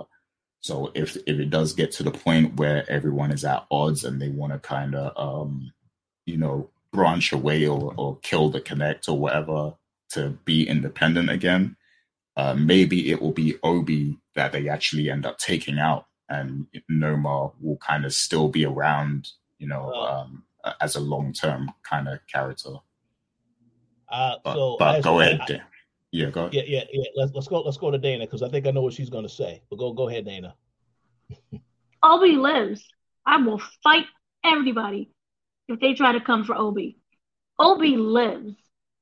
You can kill Noma, Momo, whatever her name is, but Obi lives.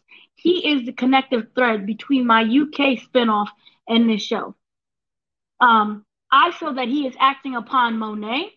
And so if you're really like, I don't I don't want to work for Monet. I don't like not Monet. What is that child name? Noma. Noma. Forgive me. He is the one who is acting for Noma. Everything that she says, he is the consigliere. As they, I love that word, consigliere. But anyway, he's the consigliere of the whole situation. And therefore, if you really want to get to the root of the problem and you want to stop, you know, basically being Monet's errand boy, you have to kill you have to kill Monet. He has no stake in the game in terms of this. He works for Monet. He wants you to fail either way, but he's not going to set it up where you purposely fail. No, he said, I'm surprised you made it even this far. I think he gets a little joy and a kick out of it. Maybe he's secretly rooting for them to see what they can pull off. That gun thing was the whole next step. Yes.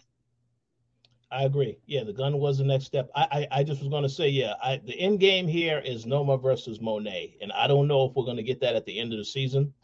But that, obviously, because of all the stuff that happened with Mecca, his past, this is the final showdown you're going to see with those two characters at some point. That's the end game with this whole thing. That's my opinion. Yeah, I agree. If, and, and that's, I think, go ahead, go ahead, Dana. No, no. Who is the connective thread to this situation? It's Lorenzo. Because if you look at it, Lorenzo killed Mecca, which was both for the love of the both people's lives, right? You have Monet and you had um, Noma.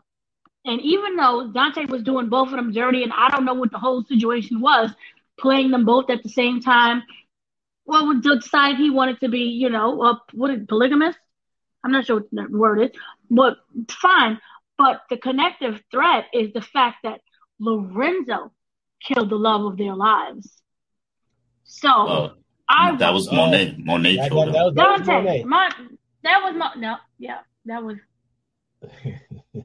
I'm old. Yeah, Monet. Yeah, Monet. Mo- Monet. Monet. Monet. I'm killed old right now. Yep. Mecca. Yep. Yep. Yeah. She killed Mecca, and I'm confusing the whole thing with Zeke. Forgive I said anything. I'm old, but Monet gotta go. See, she gotta go doubly. Yeah. Boom. Monet or Noma? See, here's the thing. If we're trying to do a spinoff, then it would have to be Monet. Because in that way, they're all free and we can go off and do our own thing. Right? But if we don't get this spinoff, then it has to be Noma. So we can move past this big bad villain who has us in a chokehold. Yeah. My, so, see, it my depends whole thing on, is, yeah. I, I think they want, it seems to me like they want this character to be there for a long time, and, and hence them kind of like not having her be in, in every episode. So I think eventually, yes, Noma might get taken out. But um, I feel like since Obi is the one that's always there, I, I just feel like he is going to be like the first one in the line of fire when things go south. So, so uh, let me just make a quick comment, and you can go back to go back to Dana. Uh, I think, you know, if you really want to sell me on Tariq being the next ghost, being a cold-blooded killer, you need to have him turn on Monet. Because remember, at the beginning of the season, when Monet had that conversation with Tariq, if you know anything, you'll let me know. You'll help me. Yes. Well, Tariq has the upper hand because he already knows that Monet killed Mecca. And Noma, I'm pretty sure Noma wants to know who killed Mecca, right? So it'll be really cold-blooded if at the end of the season he tells Noma this information and she kills Monet. Then he aligns himself with her and what she's doing. I think that'll be an excellent way to do that. I don't think they're going to do that because, again, they like Mary J. Blige, what she brings to the show. But uh, I just want to see how they get to that point, because at some point, those two characters, Monet and, and, and Noma, they're going to have to have a showdown. So I want to see how they get to that, because that's going to be pretty interesting to see what the end result of all that is. But continue. Go ahead, Dana. The thing, the thing is that what my question is, what else, as a writing standpoint, what else does the character bring to the show? I think Monet has given all that she can give for this whole thing. There is nothing else she can do anymore at this point.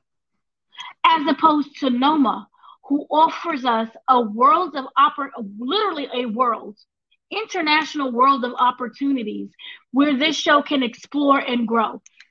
And I feel that in order to separate yourself from power, power, because this is now Power Ghost, you have to expand your horizons. Now, even if you look at what they're doing with the whole thing with guns, now, we don't deal with guns. It's usually drugs.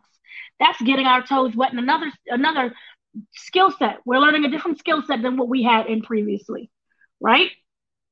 So I feel that in order for this whole thing to grow, and Monet offers that open door of opportunities, and so does Obi, whatever his name is, he offers that world of opportunities through uh, Noma.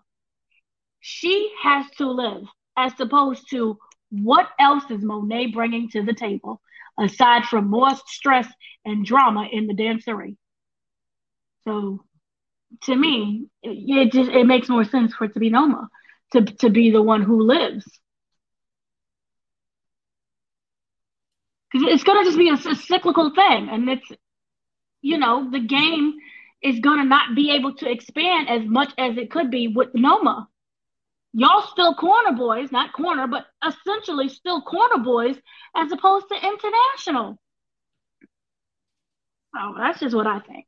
Even though Tariq doesn't want international, him and technically him and Effie, they want to have their nice little happiness away from this whole situation. But we all know that that's not going to happen. I don't feel that that's going to happen. They're not going to get their happy ending in that terms. Or else what is power? Nothing. Power is you and I on the street, hoping that, you know, we'll make it one day in the corporate office. But that's not really what power stands for in, in this terms. It's much higher than that.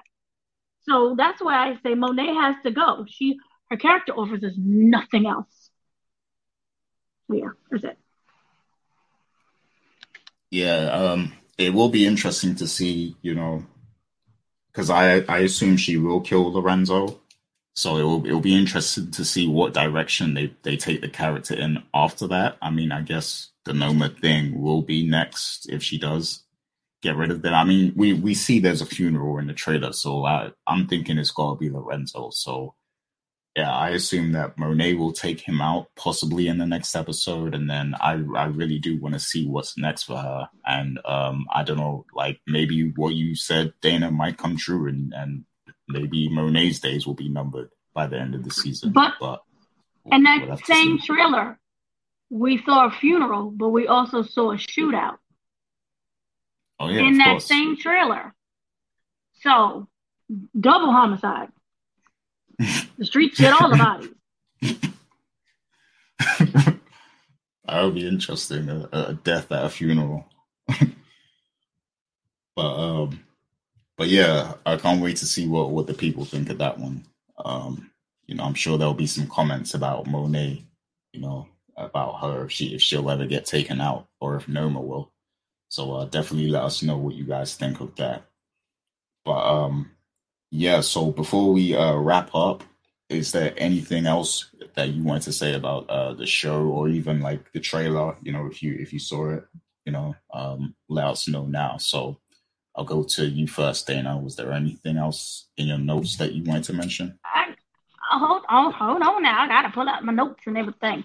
Um, let's. You want see. me to come back um, to you? Well, yes, you can come back to me.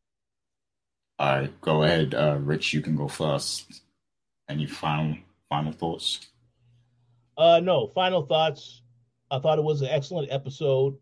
Uh, looking forward to seeing what happens next week. By by the way, the the title of next week's episode is "No More Second Chances," so I would expect something bad to happen to somebody in that episode. That's why I say if Lorenzo gets taken out, hey, it, it is what it is. But uh, we did see in the trailer that it looks like Tariq is being held at gunpoint. Looks like Brayden is getting beat down as well. So there's a lot of stuff that's going to happen. Now, I don't know what Brayden does that. Uh, causes them to get in trouble when they go, uh, you know, overseas or wherever. But uh, I look forward to it. But yeah, definitely looking forward to next week's episode for sure. So in um, regards to what, what I wanted to say really, oh, sorry, was I over talking? No, go ahead. Okay. So like in regards to certain things, I wanted to say that, you know, Diana, not Diana, uh, Lauren is at the part where she's like, I hate them. And so I wonder, again, is she going to start doing something irrational? Because she has all of that anger and all of those emotions, and she's stuck in a house with no one to talk to and no outlet, no T V, no nothing. So I'm starting to wonder if she's going to start acting stupid again, more than before. So dimension to stupidity. Um, and therefore, she is either going to get them more in trouble, because remember, Um, Jen was like, oh, do you have anything else? Do you have anything else? Look at these photos. They're out there happy, living their best lives, and you're stuck in here with me and spam. So that's what I wonder if she's going to start acting reckless. Is she going to, is she going to be like, start saying anything that she can to get out of the house, to give them more information? Is she going to hurt the case or help the case? And again, also, I do think there's going to be a prison break. She's going to break out of there. Because it, it it's like, what is the point of them just constantly showing us her stuck in this house? There has to be a moment where she does something. Because why even bring the character back at this point? Um, so that right there is really interesting. And then on top of that, I wanted to bring out Whitman. Whitman got himself his own self killed. Um, he was basically his own downfall, which would go again with that greed situation. Um, And again, I don't understand why he was so upset. Like, I, I, Carrie must have had some kind of magical power over him, because make sure you find somebody in your life that goes as hard as Whitman does for, for Carrie. That's all I'm saying. I don't know if it's love, lust, voodoo, but find somebody who goes as hard. Again, because that was just crazy. And also just to be that stupid of breaking, it's not like, you know, we're going to go in and send the guys. It's literally breaking and entering that they did. So that right there was just fascinating to how his own downfall was basically his rush and his need to put her behind bars and to avenge Carrie, who I'm pretty sure never thought about him and still isn't thinking about him. Even from day one, he was obsessed. Because remember, when she popped up on the screen, she was like, it's you. He was just, that was crazy right there. So but that was one of the things that I wanted to say. And then um, kind of on top of that, the whole car situation, what many people, I don't want them to forget is this. So Tariq got the Porsche, right? But he then said, said a line of this, went from B M W to Porsche. When did he get a B M W?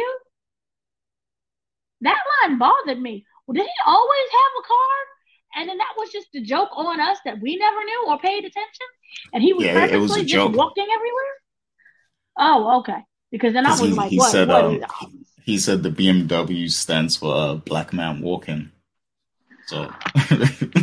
I missed that whole part. That was hilarious. See, that should have been my name instead of Lorenzo Fingerprint. Black Man Walking.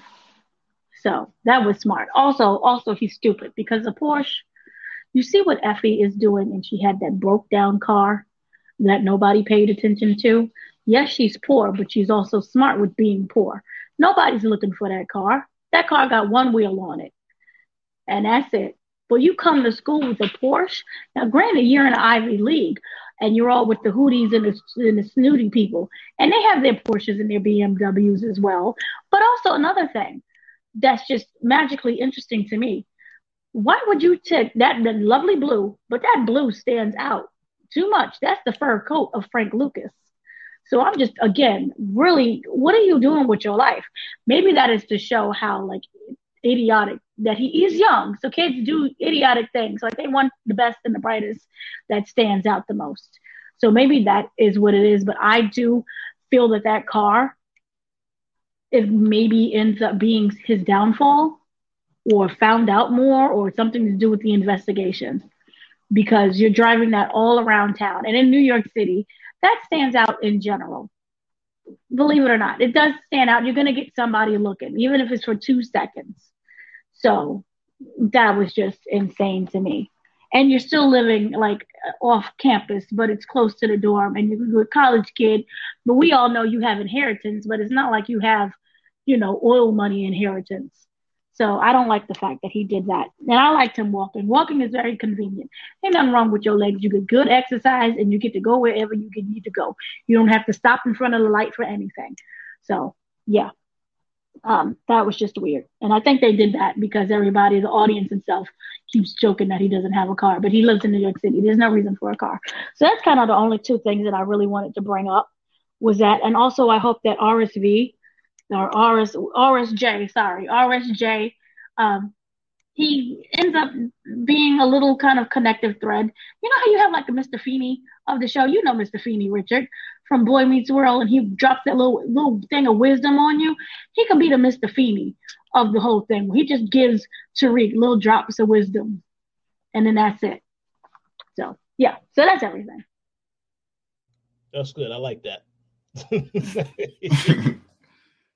Yeah, that's hilarious. Um, no, my, my final thoughts. The only thing is, um, like I noticed in the trailer, there's that, you know, and, and obviously sometimes they like to play tricks in the trailer, like it, things might not be as it seems and stuff. But I, I saw there was a, a shot where like a knife came out, and I don't know if that was part of the same scene where uh, Lorenzo's li- lifting up the car bonnet or something like that. So yeah, I, I, my prediction is Lorenzo's dead in the next episode. Like that, that's my official prediction for, for episode five. Like, so. Well, yeah. Well, well, well, well, well, one final thing I will say, Gary, is Lorenzo did have on that blue shirt that we saw when they had that trailer they released a couple of weeks when he got into the fight with Monet. So yeah, there's probably a very good guess that something happened to him in the next episode. Oh yeah. Yeah, that's that's uh, I think that's gonna happen for sure. Uh, um, I can't wait to see what the people think. And um, yeah, before we get out of here, I'll, I'll, we can do a quick round of shout outs. Um, I just wanted to shout out some people real quick. So shout outs to uh, D J United because he reached out to to me on Twitter, said he, you know, enjoys listening to the show and everything. Um, he's even interested in talking power with us at some point. Um, but yeah, shouts to him because he showed a lot of love. And uh, we also like kind of go into a discussion about power a little bit. Um, and, you know, he also has a, a channel I noticed about, you know, U K football and stuff like, so yeah, uh, shouts to him. And then also big shouts to Raiwan, who has been commenting on, you know, both the Snowfall and Power recaps. Big shouts to Inga seventy-one, you know, big supporter. Shouts to Jeremiah Lutumba, uh, uh, Digital Al- Align, uh, or something. Sorry, sorry if I, you know, didn't say your name correctly. And shouts to Motown Investor, Rainy J, Tracy Lee, Eric Milligan, and yeah, just everyone who supports the show and leaves comments on a regular basis. Um, and, you know, a lot of you are commenting on more than one of our videos. Like, like you don't just comment on Power, you also comment on the Snowfall and the entertainment, you know, uh, channel and the B M F shows and everything. So a lot of people are supporting. So thank you all. I appreciate you. Um, so, Rich, do you have uh, any shout outs before we get out of here? Yeah, I want to give a shout out to all the same people that you mentioned. I uh, appreciate them continuing to comment. I do definitely, though, I want to say, yeah, I do definitely want to give a shout out to, of course, Inga seventy-one. And I want to give a shout out to Tracy Lee, because she had a comment last week that had me rolling, where she said that she she thinks of Tate. She compares Tate, t- Tate to the Grinch, and the fact that he, you know, all the stuff with the Grinch, you know, if you know about that story about him uh, not having a heart, and then all of a sudden he has a heart. I thought that was a very funny comment. That's this is very, very, very on point comment. So, but yeah, we, we always enjoy looking uh, looking at you guys' comments. So, thank you for the continued support. We look forward to seeing what you say about this episode. And how about you, Dana? Uh, yes, no, it's the same thing as well. Thank you so much for listening to us um, and commenting every week. So it's it's really fun to interact with all of you guys. So thank you so much. Indeed. And that is going to be it for us this week. We will be back next week to cover uh, Power Book two, Season three, Episode five. So look out for that next week. And until then, take care of yourselves, everyone. Have a nice Easter break. I know it's a it's a pretty long one here in the U K. Like, I think there's uh we're getting like uh, Monday and Tuesday off as well, as well as Sunday. So yeah, it's a bit of a long one. Um, but yeah, enjoy the break, and everyone, you know, stay healthy, and we'll see you next week. Peace out.